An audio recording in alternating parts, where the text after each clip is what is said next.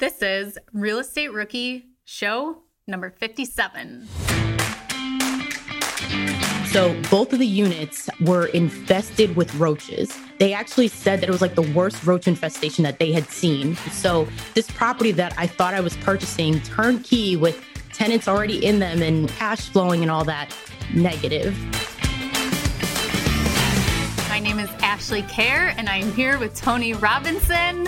And can you believe it? He doesn't have a black T-shirt on. All my black shirts were dirty. It's laundry day at the Robinson no, house. it's because I matched you the other day, and you didn't want that to happen again. I need to keep my identity. Yeah, we have lots of changes today because, as you guys can see, anyone watching on YouTube, I'm not in my usual little closet studio. I'm actually at a dealership right now. I'm getting an oil change and my car all tuned up. My brother is borrowing my car for 10 days to move from North Carolina back to Buffalo. So of course I have to take care of my brother first. Priority. Can we just ask really quick, Ashley? Like, how does that conversation work? Do you just ask the dealership, like, "Hey, my name's Ashley Kerr. I'm a podcaster. Can I use your use your office?" Or what is that? Well, actually, a really interesting story is I designed this forty thousand square foot dealership I work for an investor, and one of the projects I got to help him with was this. And it's a Chrysler dealership. So obviously, you have to pick one of these three colors. So, not a ton yeah. of design or anything, but really cool experience learning how to do a multi million dollar project like this. So, basically, I just feel like home here. I got to see it from the ground up. there you go. We got an exciting guest today, right? Like, I really enjoyed today's episode. Yes. So, Maria comes on, and first she tells us a story about roaches. Then she tells us about subject to. Then she tells us about a VA that works for her while she's at her own full time job. So, lots of great, interesting stories, but really breaks down how to do different things. So, one thing Tony and I were really interested in is what are the actual messages she sells to sellers that might be motivated? And she really kind of talks about that process and how her VA helps her with that. Yeah, she also talks about how a phone call from a prison inmate might help her get her next deal. So I don't think we've ever had such a wide range of like crazy stories in one interview, but Maria definitely delivered, and I'm excited for you guys to hear it. Are current interest rates making you depressed about cash flow? What if it didn't have to be that way? Rent to Retirement has 2.99% seller financing available on turnkey properties. You heard that right. That's a seller financed 2.99% interest rate where the average cash flow is over $900 per month. They also have options where you can put as low as 5% down on multiple investment properties with no PMI. Rent to Retirement is the nation's leading turnkey investment company that understands what it takes to be successful in today's dynamic real estate market. Their reputation speaks for itself with more five star reviews than any other company on the Bigger Pockets website. Rent to Retirement offers fully turnkey properties that are newly built or renovated, leased and managed, allowing you to invest with confidence in the markets that offer the best returns. To learn more, visit renttoretirement.com. That's rent to retirement.com or text REI to 33777. Again, text REI to 33777. Remember when you had to pay to get a lead's phone number? It was like the dark ages until Deal Machine made skip tracing a thing of the past. Now, with your Deal Machine plan, you'll get unlimited access to phone numbers and contact information for no extra cost. That's right, get high quality, reliable information trusted by leading financial institutions, all fully compliant with the federal Do Not Call list. Explore over 150 data points, including age, gender, marital status, occupation, and a ton more. Trust me, this is the data you need for off market deals. With new filters, people flags, and color coded phone numbers, lead management just got a ton easier. Ready to step up your investing game? Sign up for a Deal Machine plan today and gain immediate access to this unlimited treasure trove of contact information and phone numbers. Just head to dealmachine.com/bp. Transform your lead generation and deal making strategies with Deal Machine. Sign up today and start exploring the unlimited possibilities at DealMachine.com/bp. We know, and you all know, why it's super important that good tenant screening is absolutely critical to your management process. Luckily, RentRedi, the comprehensive property management software, has a new feature that makes tenant screening a complete breeze. In addition to TransUnion certified tenant screening, RentRedi now offers Proof of income verification. So RentRedi's automatic tenant proof of income verification ensures an in-depth check of each applicant's financial stability and earnings. With Plaid certified tenant income and asset reports, you can see a potential tenant's income summary and total earnings by month. It's time to say goodbye to that whole gut check tenant screening and feel confident renting out your property with RentRedi. Now, RentRedi is included in your pro membership at Bigger Pockets. If you're not a pro, they're offering the six month plan for only $1. Visit rentredi.com. That's R E N T R E D I.com and use the code BP Investor. That's BP, like Bigger Pockets, Investor for six months of RentRedi for only $1. Maria, welcome to the Real Estate Rookie Show. Excited to have you. Hey guys, thank you so much for having me on. Appreciate it. Yeah. So for the listeners, Maria and I actually connected on my old podcast, and I thought she'd be a good guest to bring back onto the Rookie Show. She's grown, her business has grown a little bit since we last connected, and I thought she had some cool things she was doing that, that you guys would love to hear. But before we get into all of the good stuff, Maria, just give us a little bit of background. Who are you? What got you started in real estate investing? Yeah, definitely. Originally, I'm from the Dominican Republic. Um, I came to the States when I was like three or four years old, lived in Cleveland, Ohio for a short period of time, and ended up moving to New York with my family. That's primarily where I grew up. Ended up going to school in Rhode Island. I got my, what is it, for undergrad, accounting and finance, just like Ashley, because I heard her mention that on a previous podcast. I thought that was pretty cool. Um, I ended up getting a job at a financial services company. I'm an investment consultant and I ended up getting transferred to Dallas, Dallas Fort Worth area, probably about eight years ago. I guess everything with real estate really started because I was watching a lot of these HGTV shows. So, probably like most other people, initially when I was watching it, it just looked cool. You know, like, man, they're flipping these houses, they're making money. So that's kind of what initially attracted me to it. But then when I started thinking more of what could this possibly bring me down the road in terms of financial freedom, if I start adding properties, keeping them as rentals, things like that. So at first, it was just kind of like the lure of, man, flipping houses and doing all this, making all this money. But the more I started doing it and researching, I thought more of the long term prospects that would come from it. Before we get into too much of your story, can you just tell us what your portfolio looks like right now?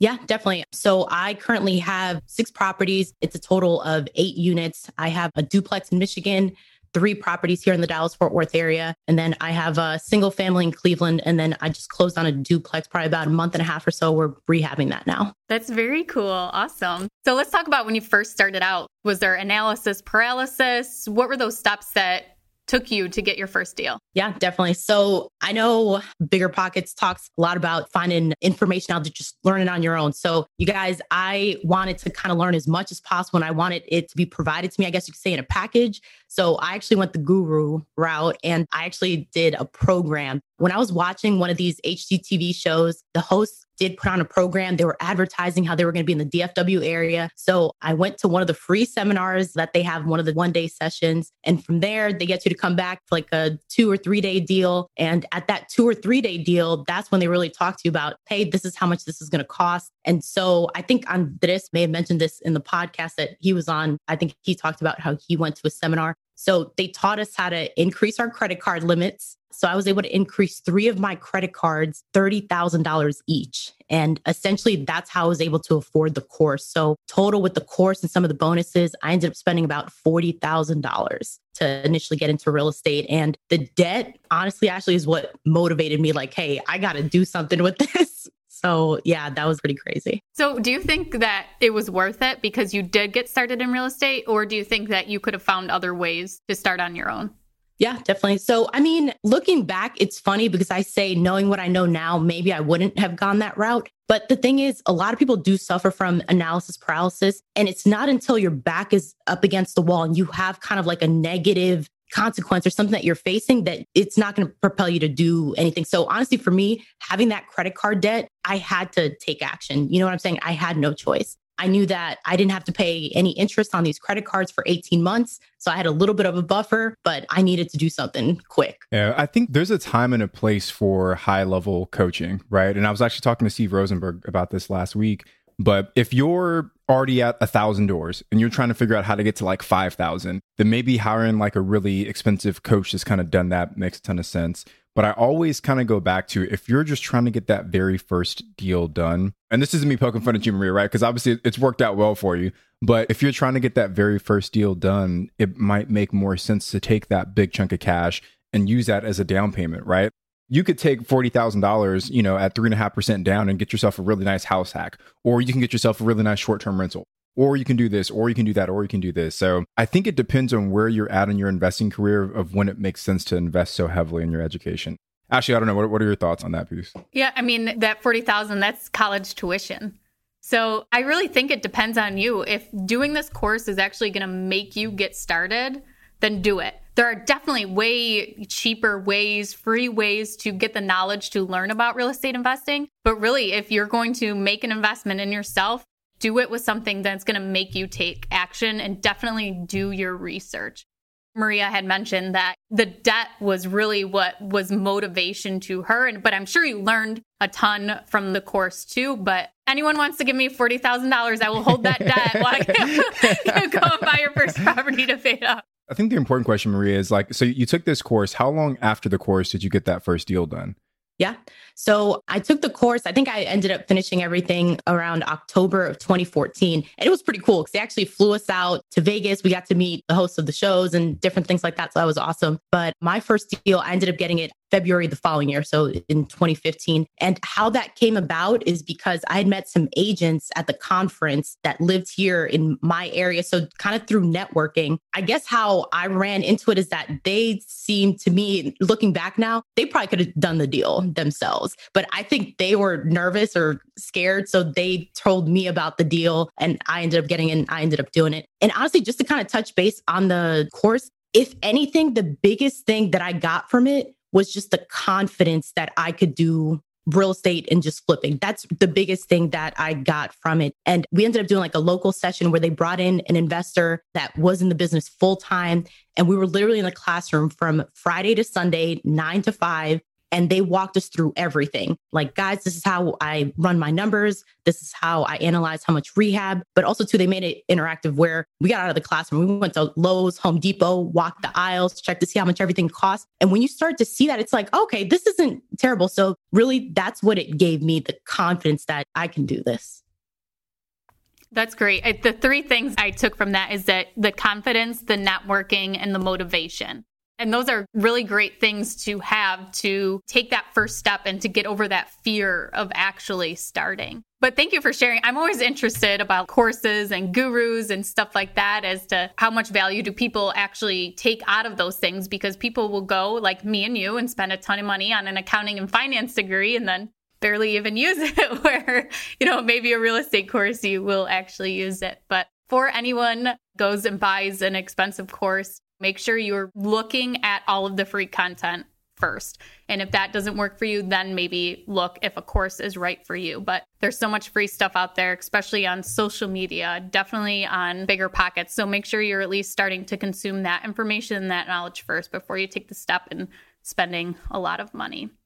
Yeah. And actually, I'll kind of backtrack a little bit too, Ashley, just because I said my first deal was in February the following year. But one of the things that I did, so I mentioned I spent 40 grand on the course. When you're there at these conferences, you're so excited. You're with other investors. And one of the things that they had there was a quote unquote turnkey company that was selling properties to the students. So actually, if I might backtrack a little bit, I ended up buying a property at the seminar as well. So in addition to the 40, I then also paid $28,000 for the duplex that I purchased in Michigan. So maybe you could say that was my first deal, not really, but I ended up spending almost an additional $38,000 more sorry, why do you say that that's not your first deal, right? I mean, if you bought a property, it was an investment. Like, what was it about that deal that makes you feel like it wasn't a legitimate? Yes, investment? I don't know. I feel like you know it was just given to me, like it wasn't you know something that I needed to kind of find and do on my own. But you're right, it technically does count as my first one. But yeah, and man, so many crazy stories with that one. If you guys wanted to dive into it, but I guess technically you could say the turnkey that I bought at the uh, seminar was my first uh, first property.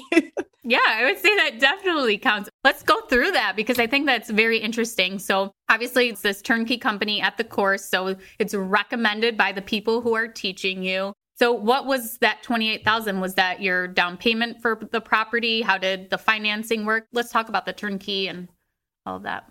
Yeah, definitely. It was the down payment and I think some of the closing costs and everything. So I ended up buying the duplex in Michigan for $78,000. And the only reason, I guess Michigan was where they were buying a ton of properties at at the moment. So no specific reason as to why I purchased in Michigan rather than just the fact that that's where they were buying. And it's funny just because at these conferences, you feel like you're learning and, and things like that. And I tried to ask them questions like the consultant that I sat down with, like, hey, so can I get comparables so I can see what these properties are selling for and things like that. So he had emailed me a sheet and everything. And the reason I decided on a duplex was because my mindset was, well, if one of the units is empty, then at least maybe the other unit can pay for the rent. So that's kind of how I thought about it and everything. So yeah, literally, I'm sitting down with this guy, just kind of going through different properties on the computer. And I was like, all right, cool, duplex, I want that one. And besides that, I really didn't do anything else. It took us a couple months to close it. I had someone out there that was signing all the documents and everything. And you guys, this thing was insane. So they set you up with the property management company. And actually, I'll kind of go back a little bit. So I put down the 28,000 like I mentioned. They actually had a hard money lender there that conveniently could finance your deals and stuff like that. So that's how I got the rest of the financing. It was a 3-year hard money loan, interest only. So in my mind, I'm thinking, all right, cool. I have 50 some odd thousand that I have to pay in three years. Like I could do that. No problem. Yeah, right. So kind of fast forward a little bit. Um, I'm talking to the property management company, like, hey, how are things going? And I wasn't really getting a lot of communication from them. They had told me that they never collected security deposits from the tenants, which I thought was kind of sketchy. And then also come to find out short while later that the tenants had moved out. And I'm like, what are you guys doing out there? So I just started making calls. I went on Google, just looked up property managers in the area, and I just started calling people. I didn't really know what to ask. This was the first time I was managing a property, but I just tried to kind of get a feel like, hey, what should I be asking? People don't mind when you ask them questions. Like if you're new, they know, just be honest with them. So I started asking questions like, hey, so this is my first property. Like, what should I be doing? What should I be looking for? And I tried to also just research a couple things online, but I ended up running into this one property manager, super cool. So I had transferred everything over to them. So they were going to take over the management. So they went with the city, did an inspection. And you guys, this was crazy. So both of the units were infested with roaches they actually said that it was like the worst roach infestation that they had seen. So I had to hire Orkin for a year to come and spray in oh both sides. And then apparently the tenants, when they left, they kind of trashed the place and whatnot. So I had to update both of the units too. So this property that I thought I was purchasing turnkey with tenants already in them and cash flowing and all that negative. So it taught me a lot though, because I had to call a ton of people, try and get different things set up. But yeah, that was the intro to my real estate investing. that seems to be a common theme is like some people's first property, it's not a home run. Lots of things happen, but they end up saying, like, well, I don't regret it. Like, I learned a lot. It was a good experience and I came out of it. I overcame the obstacles. And that's great to the roaches. I mean, there's a few things to unpack but before we do. I mean, I guess like where does the story end? Do you still have the property? Is it performing well for you today? Oh, yep, definitely. So still have the property. And so what I ended up doing, so remember I told you guys I had $50,000 that I needed to pay off in three years. So I'd been making interest only payments for two years and change, paying 600 bucks a month for this thing. And being a finance person, you know, I was planning ahead and everything, but I knew that I was not going to have enough money by the end of year three to pay this thing off. So I ended up reaching out to the lender, asking them for an extension, and I ended up getting a second job at Amazon. I was driving Uber and Lyft.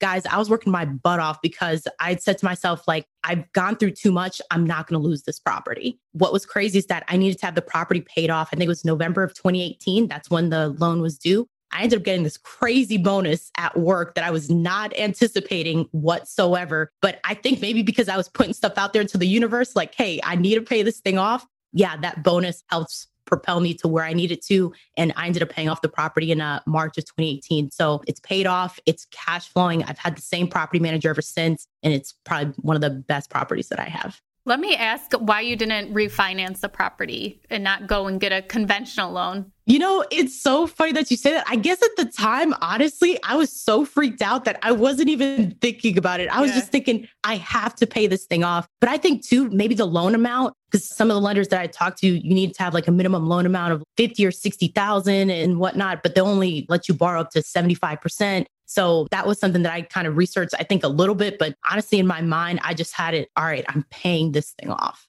So yeah. Well, now you have a free and clear property. Even better.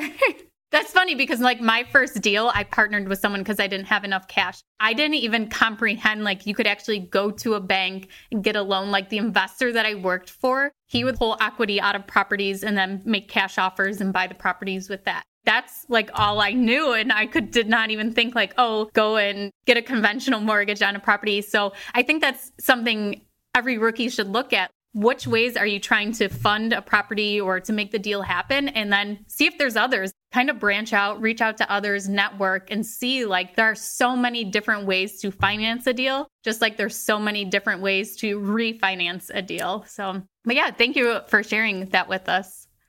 So tony you wanted to dive in a little more? Yeah just i mean i guess a couple things to call out right? I mean first is kudos to you for being a new investor and being willing to fire your property manager you as a first time investor realize, hey, something's not right here. And instead of just letting the property manager kind of take advantage of you, you said, Hey, I'm going to pick up the phone. I have no idea what I'm going to ask these property managers, but I'm going to find somebody new. And I think that's a really illustrative point for the listeners is that even as a new or first time investor, you can't be afraid to fire the people that aren't doing what they're supposed to do for you, whether it's your agent, whether it's your GC, whether it's your property manager. Like you are running a business and you have to treat it as such. And if people aren't performing, you got to get them out. So kudos you for doing that. The second thing I want to highlight, right, because this one's a little more interesting, and I'll try not to go too much off on a tangent here, but you found the course through the guru and they had this really kind of seems like a whole ecosystem kind of built up around new investors. And obviously, there are times when that makes sense and it worked out for you because you got the first deal done. But my only word of caution to people is that you have to be cautious of where these gurus are actually making their money. There's this saying about the gold rush, right? Like the big gold rush in California. The people who made the most money during the gold rush were the people selling the shovels and Levi Strauss who was selling jeans. It wasn't the people who were digging for gold. And that's like a really kind of natural metaphor because in real estate, sometimes it's not the people that are actually doing the real estate that are making money. is the people that are showing other people how to make money in real estate that are making a ton of money. So you just kind of have to be able to read people's not motives, but kind of what's really driving their business model and how they're kind of living that lifestyle that you see. So long winded way for me to say, just kind of be careful of who you're buying your courses from and things like yeah, that. because turnkey rental places will pay referral fees too. And that's not like a bad thing. That's almost like a wholesaler getting their assignment fee. You could still be getting a great deal on a property, but you know, it's just something to watch out for that when someone is recommending a turnkey company to you, they could be receiving a referral fee for that recommendation. So just make sure you do your research and, and really vet the company you're going to go with if you're going to choose to use one. Yeah. And what's interesting, quick point too. So remember those comparables that I said I had them sent me? I found that email and I was looking at it years later and I ended up researching the properties. And so what they were doing is that they were buying packages of properties together for like $75, $78,000, like five properties, and then selling them individually to the students for 70 to 7 or $80,000 each. Cause I was like, wait, this does not make sense. So that's what I ended up finding out down the road. Well, how's the property doing for you today? I know you said it's free and clear, but what, what are your rents? What are your profits? What does that look like? I mean, the property is awesome. I don't get any calls or anything like that really from my property manager because at this point, we've updated a good chunk of the stuff over there. so it's pretty good. In terms of rent, so I think after property management fees and everything, I'm getting about 600 per unit, so about 1200 that's awesome. Awesome. That's a that's a great first deal. Yeah. Right? I'm like super confused now, Maria, because you said initially you just kind of like glazed over this one like it didn't even exist. I guess I feel like I didn't do too much to get it. So yeah, but no, yeah. It was a maybe was not a so much to get it, but like the after was like that's crazy, right? There, there's a lot that went into it. Well, I think the fact that it's it's an out of state deal. I mean, just to have the mindset, your first deal out of state, you're trusting these turnkey people, you're trusting a property manager. I think that is like a huge thing to overcome. Like, yes, maybe you didn't do driving for dollars, knock on someone's door, negotiate with them personally, but that whole mindset thing of just taking that leap to get that first deal under contract is huge. So do not sell yourself short on that at all. Sometimes the mindset is the hardest thing.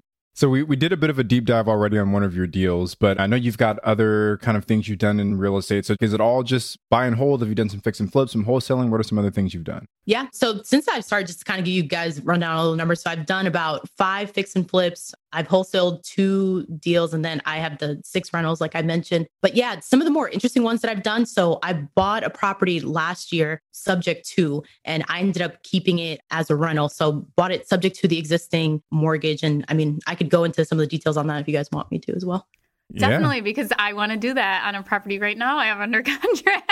so please. Awesome. So because I work full time, um, I do have a virtual assistant that I use. And it's so funny because her name is Maria also. She's in the Philippines. She's awesome. So while I'm at work or while I'm here working, she's actually sending out text messages and marketing for me. That's primarily how we market. And so we target a lot of the uh, what is it pre foreclosure list. So the particular deal that I'm talking about, we got it from the pre foreclosure list.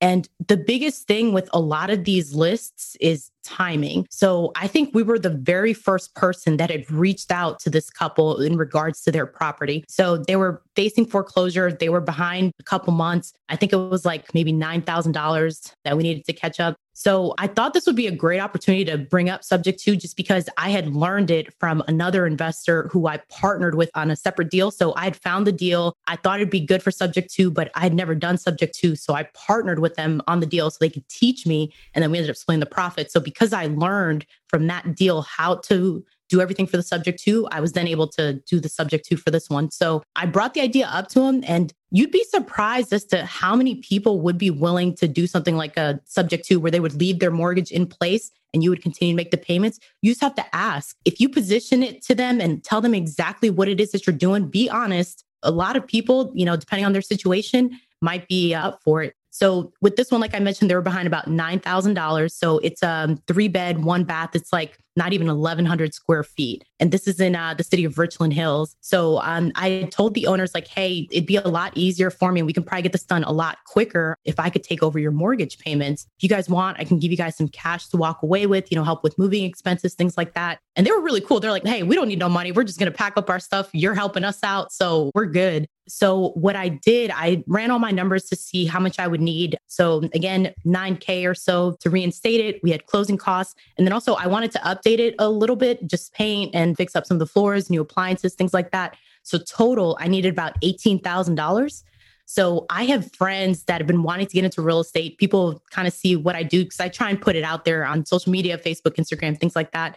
So I have a friend that I played rugby with that actually moved out to LA and I was telling her about the deal and timing is insane sometimes because she was actually in town the weekend that I was going to see the property. So she came with me. We did kind of like a little walkthrough and she's like, So do you need help funding this? I was like, Yeah, yeah, that'd be awesome. So I put my little spreadsheet together, you know, sent her all the numbers and she let me borrow the 18,000 that I needed to do everything. So I was zero out of pocket for this particular deal. And for the numbers, the mortgage on this place was 970,000. What I ended up doing was that I put on Facebook Marketplace to advertise. And Richland Hills, you guys, the school district is awesome. So I had on Facebook Marketplace over 200 people that had reached out to me wanting to rent this place out. So I was not going to go through 200 people. So what I did to filter people out is that I just kept raising the price. So initially I started at like 11.95 then I raised it to like 1295 and I ended up settling at 1470. And even at 1470, I still had three people that were interested in the property. So I just did background checks. I use a program called Cozy. That's where I kind of collect my rents and you could have them apply through there and things like that. So yeah, I filtered everyone out, picked a tenant. And actually, it's funny because she just renewed and signed a two year extension just here recently. So yeah, and it cash flows like 500 bucks a month. I love how there's like so many different perspectives to your story, Maria. You've got this crazy first deal, this crazy subject to deal where the timing's all lining up, but a couple things I want to dive into here, right? So on the subject to, was the conversation as simple as you laid it out, where you just said, Hey guys, I think it'd be a lot easier if we did it this way. And right away they were like, Yes, no questions. Or was there some more kind of education on your side? Give us a little bit more of that conversation. Yeah, definitely. And actually, what's interesting too is that I had only been talking to these people via text the whole entire time. It wasn't until the day before that I was going to go see the property to confirm that I actually talked to them over the phone. So that's another thing. So this text messaging stuff does work, just depends on who it is that you're talking to. But yeah, my whole thing is I like to lead with education and tell people exactly what it is that I'm doing because if they understand, then they'll be a little bit more comfortable with it in the beginning, I try and build as much rapport as possible with everyone that I'm talking to because I want them to trust and like me. But yeah, I definitely explained everything and how it was going to work out. I asked them, what are your plans after this? Do you guys want to buy another house and things like that, just so they would understand the process. But when you find people that are super motivated, you explain it to them, it works. Like, all right, cool, that works for us. So it was pretty simple after I explained the process. How do you set up the legal side of this subject to? Like, do you go to a notary or are you going to a real estate attorney? Like, how do you actually make this a legally binding contract? Yeah, definitely. So, because I had partnered with that previous investor on that other project, I had gotten all the forms and everything that I needed, all the addendums to get everything done. So, I learned how to fill in the subject to addendum. In doing all these properties, I learned how to fill out the purchase uh, uh, contract and everything. Here, I just reached out to my title company, the same title company that helped us with the previous sub two transaction. I just went to them like, hey guys, here are the documents let me know if you need anything. but essentially, they just handled the rest. Um, they set up a power of attorney and everything. I talked to the owners, got their login information for their mortgage and everything. So I literally just log in every single month. And right now, I just have it on recurring payments. So, yeah. And how long does this go for that you have it with them, the subject to set up for? Until the loan expires. Wow. oh my gosh. Wow. Okay. So, my question is to you, and this is one that my attorney has brought up to me to caution is that in their actual mortgage document, it says that, you know, if you are to sell the property, that you have to notify us of the sale and the loan terminates and you have to pay the loan in full. Did that mortgage not have that clause, or this is where you're taking a risk that the mortgage company doesn't find out and that you continue to make these payments? Mm-hmm. Yeah. And actually, that's something honestly that all mortgages have. Once the ownership transfers, they're notified. The only thing is, though, as long as you're making the payments and these are larger banks or larger entities that you're dealing with, if it's a smaller like credit union and they're still holding the loan and things like that, you might want to be careful. But if it's a larger institution, as long as they're getting paid, honestly, they don't really care. I mean, we did the same thing for that last house that we had flipped. We had no issues. So you just have to make sure that you send in the payments on time. One of the biggest things to watch out for, too, and I kind of learned this and just going through the process, you want to make sure that you change over the insurance, right? The insurance is something that can trigger the due on sale clause. But what you want to do is that you, one, you want to work with an insurance company that knows how to set all this stuff up. But basically, when you change the insurance over to your name, just make sure that you put the previous owners under additionally insured. As long as the previous owners are still on the policy, then the lender's fine with that. But if that's not on there, then that is something that can trigger the due on sale clause. So I work with an insurance company that had told me that. I'm like, okay, cool. So now I know kind of for going forward. Yeah, that's a great tip. That's something I didn't even think about. And I'm actually a licensed insurance agent. Not practicing, but I have my license. But yeah, okay, cool. Thank you on that. So, any other tips on subject to? What about even like just ask the sellers? Some people are ready to do this. How did you explain it to them? What is the best way to lay it out and tell someone, I'll make your mortgage payment and this is how it benefits you? Yeah, definitely. So, I mean, I kind of go over, you know, the situation like, hey guys, this foreclosure is coming up in two weeks. And maybe not everyone's in a foreclosure situation, but just explain to them how me taking over your mortgage, one, is going to help us kind of get through this process a lot quicker. But also, too, I let them know. So the way this is going to work is that I'm going to take over your mortgage payments. So the mortgage is still going to be under your name. Um, I am going to be the owner on the property. So the deed is going to transfer over to me. But what I let them know is that if for whatever reason I don't make payments after 30 days, you guys get the property back. And chances are we've made improvements to the property. At this point, you guys aren't in a situation where you have to sell or anything like that. So we've caught up the payments. So I guess that backup to you or to make you guys feel a bit better, that's something that we put in our contracts or our documents that if for whatever reason I miss a payment, you guys get the property back. But I let them know that we're not in the business to lose money or give back properties. So it's never happened. But I do mention that to them just to kind of make them feel a little bit better. But yeah, just basically explain it to them just like that. This is what's happening. And usually they're cool with it. And you never know, right? Like the worst they can say is no. That's the worst they can say. And I think actually you talk about this all the time too, right? Is like when you're trying to buy a property from a seller, you always ask them, do you have any other properties, right? And, and, again, the worst they can say is no. So the more questions you can ask, the more options you can put on the table, the more creative you can get with the deal. So many good things there, Maria. So I, I want to go back to the VA piece because I think so many people who are working full time jobs, part of what holds them back is that they feel that they don't have enough time but you've kind of very early on, I think, in your real estate investing career, adopted the use of a VA. I got a couple questions here. The first one is where do you find your VA? And then how did you train them to become a wholesaling ninja? Like, how does that whole process work? Yeah, no, definitely. So I personally use the website Upwork. So that's where I found my VA originally, but I know there's others such as Fiverr. But yeah, I like Upwork just because I could just go in there. It's a one stop shop, essentially. You type in your job description, what you're looking for, it kind of puts it out there to the marketplace and everything. And people just start applying. You start interviewing them.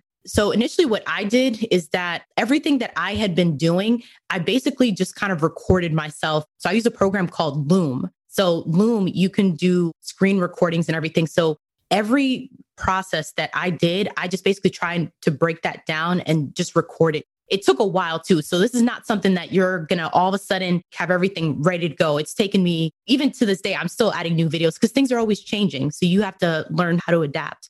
But yeah, I essentially have almost 40 different videos breaking everything down for my VA. So there's nothing that I've given her that I haven't done already. So I created a video, for example, how I mentioned we target a lot of pre foreclosures. So I used to go on the county website, literally pull up all these documents. Not all of them would have the actual property address, it would just have the legal description. So I would have to go to the appraisal district, use the legal description to pull up the address. So literally, I just created a video explaining every piece of this. And so I would have my VA watch the videos, and I have all the videos and all of our documents on Gmail or the Google Save Drive and everything. So she could literally go in there and watch the videos whenever she's confused. So I wouldn't have to keep repeating myself over and over. All the trainings and everything was right there in front of her. That is such a cool approach to building a team. Have you read The E Myth by Michael Gerber? I have not yet. No. You're doing like exactly what is in that book. So I don't know how you landed on this idea, but the whole kind of premise of that book is that you systematize a part of your business, you document it really well, and then you hand it off to somebody else to do. And then you go to the next part of your business, you systematize, you document it, and you hand it off. And, and it sounds like you've really got that dialed in. I'm looking at hiring a VA myself. I had one briefly, but I kind of let him go. But I'm trying to bring it back in because our business is starting to scale. So I love the idea of using Loom as a way to kind of like video record everything that you're doing. That's awesome. I guess last question the VA piece. Was it your first VA that you've stuck with, or have you kind of had to cycle through multiple? Oh, I've gone through multiple. It's kind of like anything else. In the beginning, you don't know what you don't know. And I'll be honest, a lot of these VAs sometimes are looking for jobs. And so they'll talk to their friends and it's like, hey, this is what you should say during an interview. So they sound good when you're interviewing them. But then when it actually comes time to do the work, it's like, all right, um, okay, this is not what we had talked about. So no, I've gone through several, but the one that I have now, Maria, she's been awesome. I've had her, I think, since July last year, and she's killing it. And to give you guys an idea as to how inexpensive it is to use VAs, so I pay her $3 an hour. So initially, when she started with me, she was only doing, I think, two or three hours a day. I know a lot of people sometimes are hesitant, like, well, I don't have all this work for them to do. Even if it's only an hour or two a day, like, that's fine. You could find more things for them to do later on. And now I have her at 30 hours a week. So she's doing 30 hours and whenever we run into a deal, you know, get something under contract, I give her bonuses. So that's kind of how I keep her incentivized. Cause I know a lot of this stuff, it's tedious work. It's not the funnest thing in the world, but I check in with her. We have like a weekly meeting just to kind of go over any potential leads, things like that. So yeah, it's been going pretty good. Are you using any kind of team software or project management software to kind of communicate and keep track of what's going on, like Asana or anything like that between the two of you?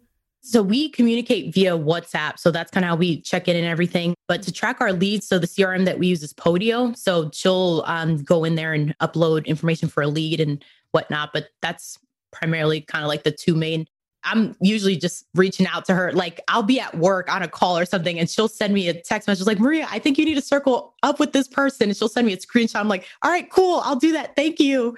So yeah. So basically awesome. she is just getting everything to you. It's just a funnel from her to you. She pulls everything, she gets information. Like there's not even any communication needed because you've set all these systems in place so that just like when the person is ready to talk to you, that's when you step in.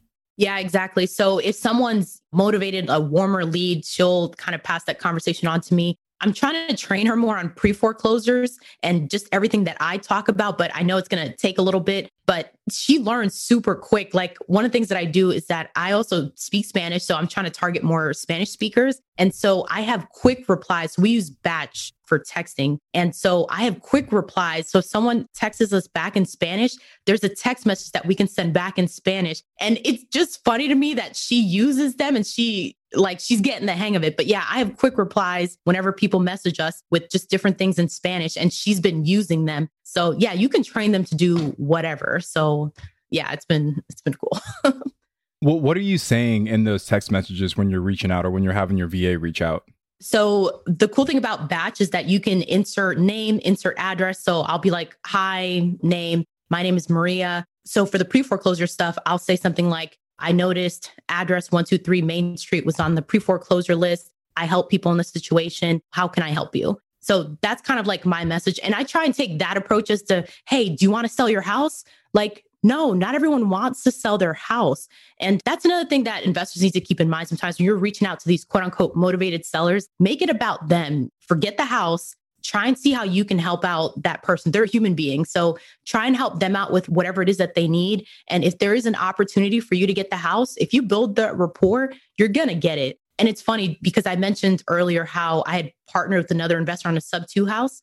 The reason we got that house was because I had reached out to them originally. They were on the pre foreclosure list, but they were going to foreclosure because of their HOA, which really is not anything crazy. So I reached out to them. I let them know, hey, reach out to your HOA, try and come up with the payment plan you'll be good. A couple months later, she ended up reaching back out to me, the homeowner, and she's like, Hey, I'm getting a bunch of calls and text messages again. Can you check to see if I'm on the pre foreclosure list? I checked and she was. And she's like, All right, I'm ready to sell now. But this time she was on it through her lender, through Wells Fargo. She was behind. Her property taxes had gone up a couple hundred dollars and she could no longer afford her payment. So because I helped her, you know, that first time around, I was honest with her. She came back and she thought of me for when she wanted to sell. That seems to be another common theme is that people tell us that they really showed empathy towards this person and actually cared about helping them. And it ended up coming back onto them and be making it a better deal. We had someone who got two free vacant lots because he really helped the lady through the selling process. We had people get the deal sweetened, or the people would come to them when they were actually ready to sell the property because it wasn't just the hey will you sell your property? You're in pre-foreclosure contact me blah blah blah. But i love that advice as to like reach out to the person as to how you can actually help them. So that's really great advice yeah. And it's funny because I'll get people messaging me back. And one of them that always kind of sticks out, the person said in their message, like, I get so many of these messages every single day and I've ignored every single one, but your message just kind of hit me differently. And that's the only reason I responded back to you. And that made me feel awesome. It's like, wow. And I'm sure they are. They're getting bombarded text messages, calls, postcards. So yeah, that makes you stick out for sure. So, Maria, it seems like your ability to kind of build relationships with folks has really benefited you in your real estate investing career, right? Like you have a really good relationship with your VA, you make good rapport with your with your sellers. Where else do you feel in your real estate investing career that your ability to build relationships has really benefited you? Maybe a time that you were kind of stuck in a tight spot and someone came in and saved the day. Yeah, no, for sure. So actually, I have another little crazy story for you guys too. So this is a flip that I was working on. I had been using the same contractor for a couple different projects. So I thought I had a really good relationship with everything. But come to find out, I guess he got into drugs or, or something like that. And he was not paying the subs. So I ended up having a conversation with them just because I like to get to know the people, you know, that are on the job and things like that. So I was talking to them. I'm like, hey guys, you know, how's it going? They're like, it's going good. But so and so was telling us that he's waiting for you to pay him so he could pay us. I was like, what? What, what what's going on here? So it was crazy just because I was freaking out a little bit. I thought, man, this house is not going to get finished. The contractor's not paying the subs. But because I had built such a good relationship with them, they saw that I was trying to get this project finished. Also, I let them know, like, hey guys, I don't have the funds to pay you guys right now, but I'll throw something at you guys just for your help and everything. And they didn't want to let me down, you know? So the subs actually kept working on the house, even though my contractor didn't finish paying them. So at the end, I did pay them a, a little bonus and everything, but they definitely saved my butt because I was not aware of what was going on because I had built so much trust with my contractor and everything, I didn't really question things too much. But yeah, I think like even though you build good relationships with people, business is still business. If someone's not sticking to their timeline, you know, whatever it is, you got to call them out a little bit because we had been a little bit behind on the project, but again because we had worked on so many other projects together i didn't really question anything. But yeah my relationship with the subs definitely saved me on that project. They got us to the finish line. So i was very appreciative And I've said this so many times, but real estate is all about the relationships. And the more time I spend as a real estate investor, the more I understand that it's not about the deal, it's not about the cash flow, it's not about this, it's not about that. It's really about the relationships you're able to build and the reputation you're able to create for yourself as a real estate investor. So I think you're like a, a golden example of that, Maria, most definitely. So I, I want to take us to our next segment, which is actually my favorite, which is the mindset segment. I know you've got a lot of good things to share here, but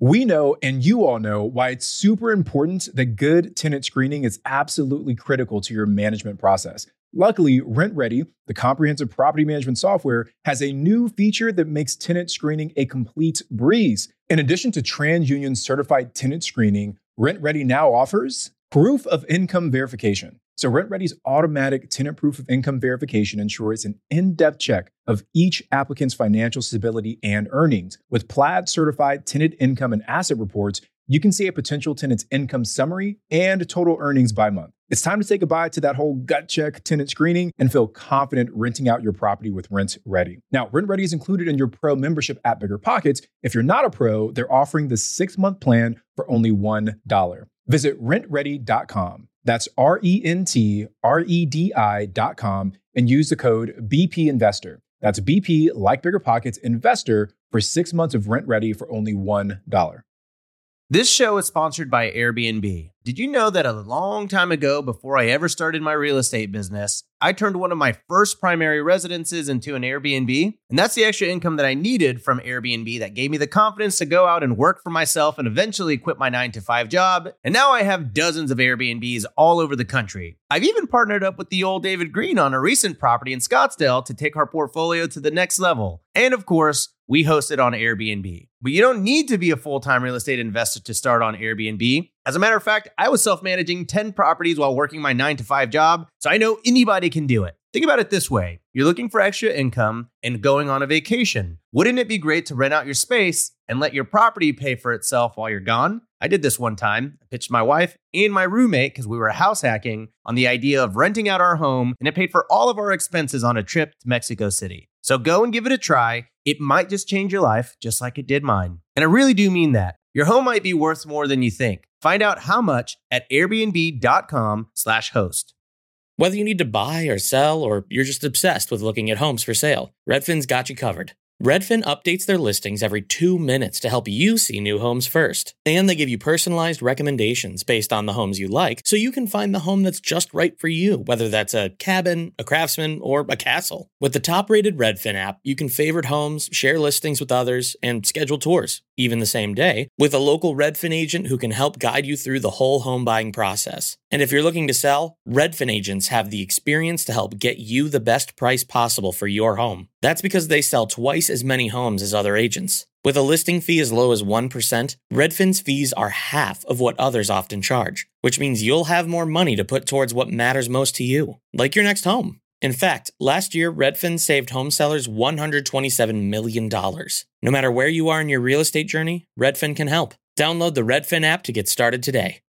All right. So, Maria, I know you've dealt with a lot of challenges and obstacles in your real estate investing career. Maybe tell us about a maybe the most challenging obstacle you've had to overcome and how you navigated through that.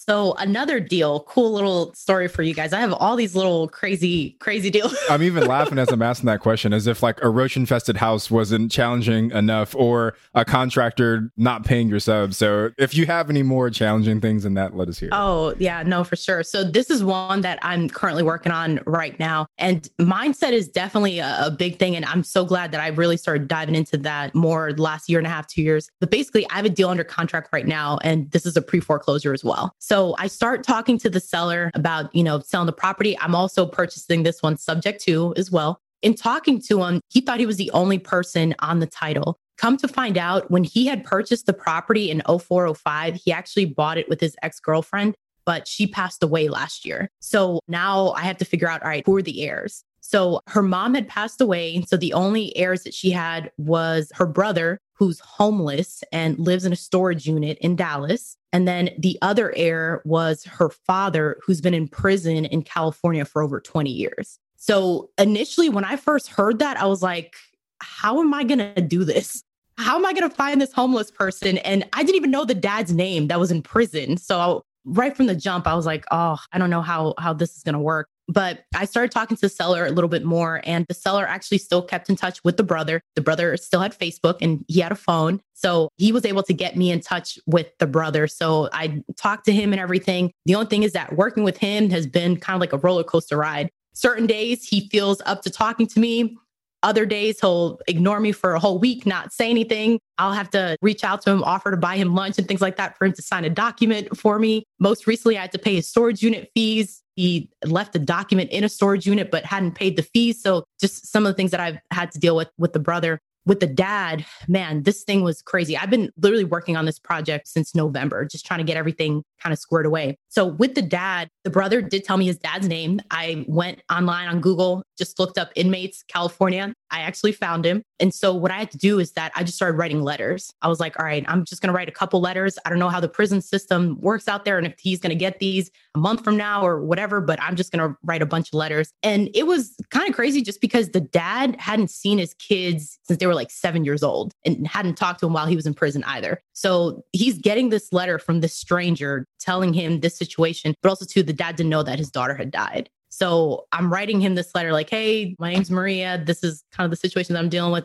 By the way, your daughter passed away. This is kind of what I'm trying to work on. So it was crazy because I was literally on a Zoom call um month and change ago, I think it was. And I get a call and I've never been so excited, but it said prison slash jail. I think I almost fell out of my seat when I saw that. I was like, oh my goodness, I think this might be him. So yeah, I, I, picked up the call. I, I heard his name on the pre-recorded thing. I had to go through like a million different prompts and pay and whatnot in order to talk to him. But he got my letters and he's like, yeah, yeah, you know, I'm, I'm willing to help for sure. And, you know, at the very beginning too, I was thinking that if, even if I don't end up getting this deal, if I could still connect the dad with his son, you know, give him the son's phone number, something like that, where they could talk, that would make me feel good at the end of the day. There's a lot of that in real estate. You're helping other people you know what I'm saying? So I was kind of being selfish in that it would just make me feel good. But it's taken a while. I had to call numerous attorneys in California, numerous notaries, calling the prison out in California. Forget it. I feel like no one ever answers the phone, but I tried at all hours to call them. Finally, was able to get in touch with someone. So I needed the dad to sign a power of attorney so his son here can sign on his behalf. It took forever, but I finally got that document like a week and a half or almost two weeks ago. So that was pretty much one of the last things that I needed. The only thing that's stopping us right now from closing on the deal is that the brother has child support liens. So we're waiting on the payoffs for the uh, child support liens. But otherwise, we should be kind of closing up here pretty soon. And what's cool about this deal is that I'm going to put in about 45K for rehab. I need to catch up maybe about 10K for uh, reinstatement and everything. So I'm gonna need about $60,000. I'm actually going to get that from an investor, a private lender, and they're going to fund everything. So I'm going to be zero out of pocket for this one. But yeah, this has been probably one of the craziest ones just because of all the hoops that I've had to jump through and everything. So yeah, it's been insane. So Marie, you're either like really inspiring the audience right now, or you're really, really scaring them, and we'll, we'll see where we land. yeah, I think we need to point out just the fact that you didn't give up. You've continued and continued and continued to get this deal done. And now it's very close to happening. And did you have to pay off the child support liens? Then so yourself? we're still waiting for the payoffs. So I guess what's going to happen is that when the payoffs come in, whatever portion the brother's entitled to will probably just go to the lien. So we'll see how much that is. I still have to check with my title company to see if they got it. So well, thank you for sharing that story with us. We're going to move into our next segment, the rookie request line. You guys can leave us a voicemail at 1 888 rookie. Ask us a question, we'll play it for a guest. So today's question Hello, Ashley. I'm Brandon from uh, Fort Worth, Texas. And my question is, I have contacted three different uh, realtors and given my criteria for a property, and they have added me to their mailing list but I haven't heard back from them. So should I be calling them to do follow-ups or what should the next step be to follow? Thank you for your help.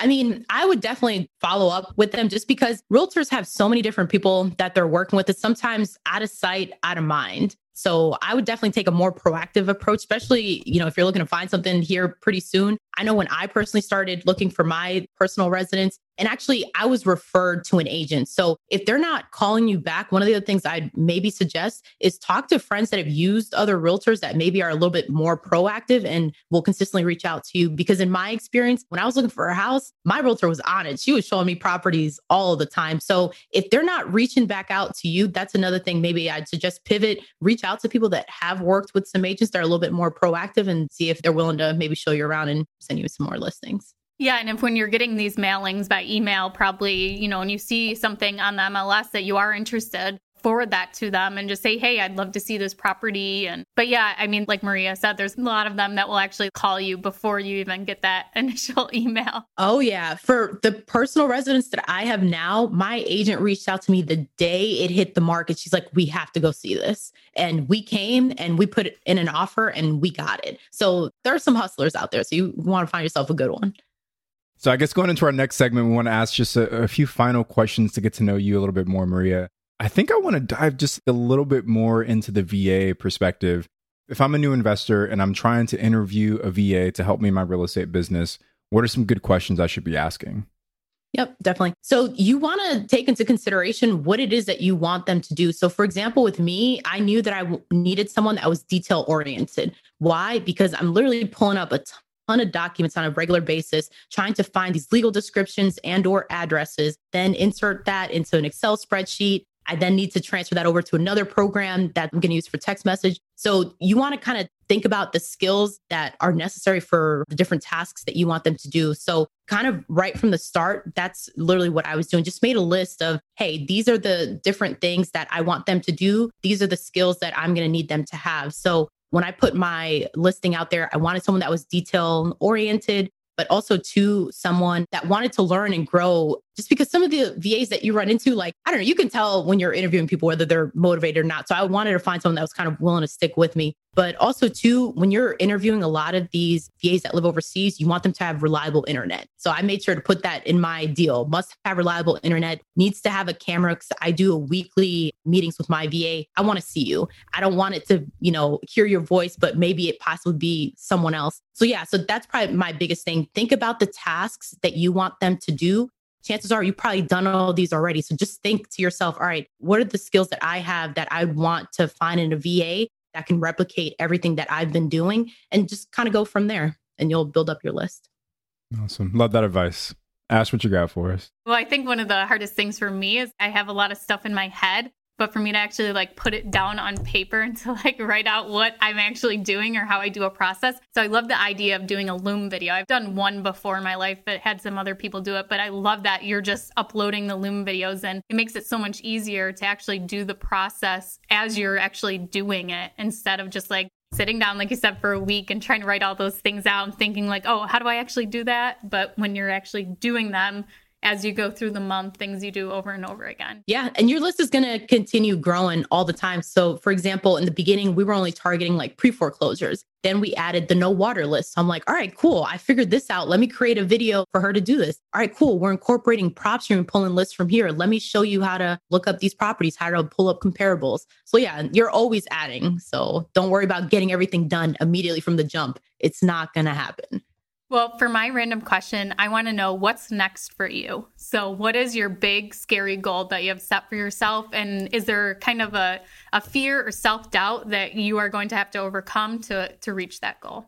So my big goal for this year is that I want to add 30 units to my portfolio. And it's interesting because I was having a conversation with Eric about this, and I'm trying to get into larger multi families. And it's funny because last month I actually did submit a letter of intent for a 34 unit in Ohio which kind of showed me that oftentimes we underestimate what we're capable of doing just because I was thinking about it. I was like, Maria, you could have hit your goal for the entire year just in the month of January. So yeah, the mindset is huge. We have a lot of limiting beliefs and and so we think we're not capable of doing something or we don't have all the knowledge, whatever it might be. So I mean, that's something that I'm still personally working on too. And it's not something that just from one day to the next, your thought process is going to change because we've been programmed since we were young on how to think about certain things. you hear other people's experiences and that's kind of embedded in your brain. But yeah, it's not until you actually start doing things, start slowly taking action that you start to realize, like, wow, I can probably do this. So I, I think for me, I'm just gonna have to keep throwing offers out there. But yeah, it's just kind of crazy that I could have literally hit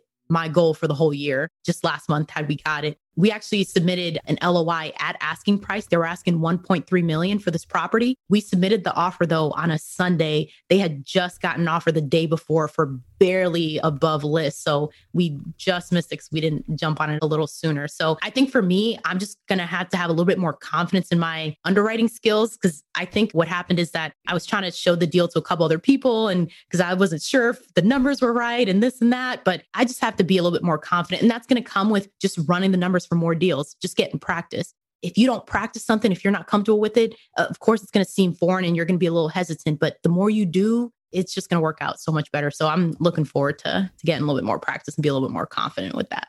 Well, thank you so much for sharing that. Yeah, yeah. Kudos to you on going after such a big deal. That's amazing. I guess one follow up question: Are you are you doing that? I'm assuming with a group of other investors. Is it a JV? Is it a syndication? So I joined a multifamily group, and I've talked to a ton of investors that are looking to kind of grow with multifamily. And so some of them have funds, some of them have experience. So I partnered kind of with a few of them. And for a deal like that, we were thinking of actually some of the partners have money and we probably could have funded it cash, but we'd probably be using the bank probably get that 75%.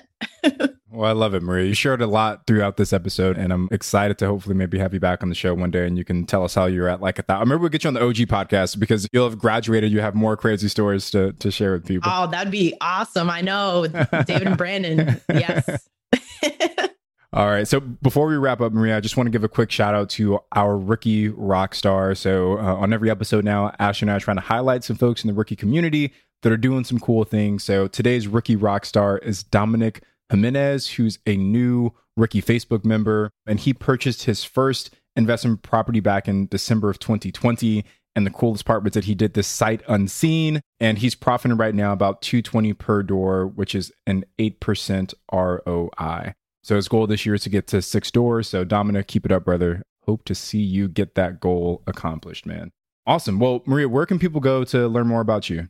Yeah, definitely. So I'm on Instagram a lot. So my Instagram is at lady underscore hustle 23 or Facebook, it's Maria Acosta. Or you could shoot me a message on Bigger Pockets too. I'm trying to network a little bit more. Actually, one of the cool things that I've been doing is that I've been trying to be consistent about just networking more. So I literally pulled up all the lenders that pop up for Cleveland, and every single day I've just been calling one lender. So I literally got that list just from Bigger Pockets, and I'm just calling one person every single day, trying to build up that list. There is a great action item. If you are stuck and you don't know what to do every single day to get you a step closer, and Maria, you'd even mentioned practice running deals. There's an action item for you guys to all take right now. Practice running deals. Start calling lenders. Find out how you're going to finance your next deal. Call them, ask them questions it's amazing. Different lenders, how they have such different types of financing they can provide for you. So, Maria, do you have something real quick you could share is like what you have found out so far from calling these different lenders? Yeah, so I've been reaching out to a lot of commercial lenders, just trying to see who offers what. One lender I talked to yesterday only does 10 million plus for deals. Some of them do work with you if you have some of these smaller deals that are a million and bigger. And actually, where I got all of this from, too, by the way, just to throw in another plug for bigger, bigger pockets, I got the intention journal. I got Brandon's intention journal, and I've been using this thing since the beginning of the year. And just having to look at my goals every single day, it's basically what's holding me accountable and making me take that action. Because at the end of the day, I hate not being able to check off one of the boxes because I didn't make the time to do what I said I was going to do. So that's probably been the biggest thing kind of pushing me to stick with my goals, doing the intention journal. Yeah, we love the intention journal too. I've used it. So you guys can check that out at the Bigger Pockets bookstore.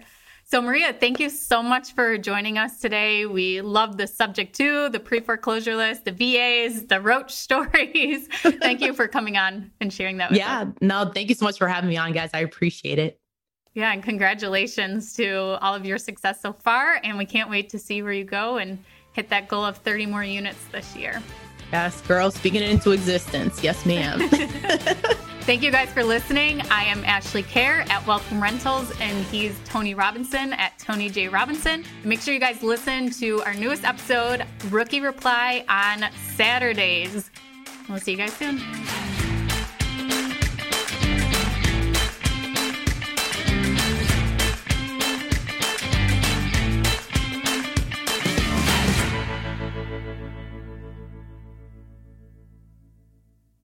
Market is changing and finding your way can be tricky. Rates shift, headlines whirl, but your goal hasn't changed. You want financial freedom. And the best investors know it's not about timing the market, it's about time in the market. If you're ready to get into the real estate investing game or take your game to the next level, finding an investor friendly agent is your next step. With BiggerPockets Agent Finder, you can find the right agent in minutes. Just head to biggerpockets.com slash deals enter a few details about what and where you want to buy, and boom, instantly match with an investor friendly agent who fits the bill. These local market experts can help you navigate the neighborhoods, analyze the numbers, and take action with confidence once and for all. There's free resources only available at biggerpockets.com slash deals. Get an agent, get the deal, and get closer to financial freedom at biggerpockets.com slash deals. That's biggerpockets.com slash deals to find your investor friendly agent today. The content of this podcast is for informational purposes only. Past performance is not indicative of future results, and all host and participant opinions are their own. Investment in any asset, real estate included, involves risk. Use your best judgment and consult with qualified advisors before investing. Only risk capital you can afford to lose. Bigger Pockets LLC disclaims all liability for direct, indirect, consequential, or other damages arising from reliance upon information presented in this podcast.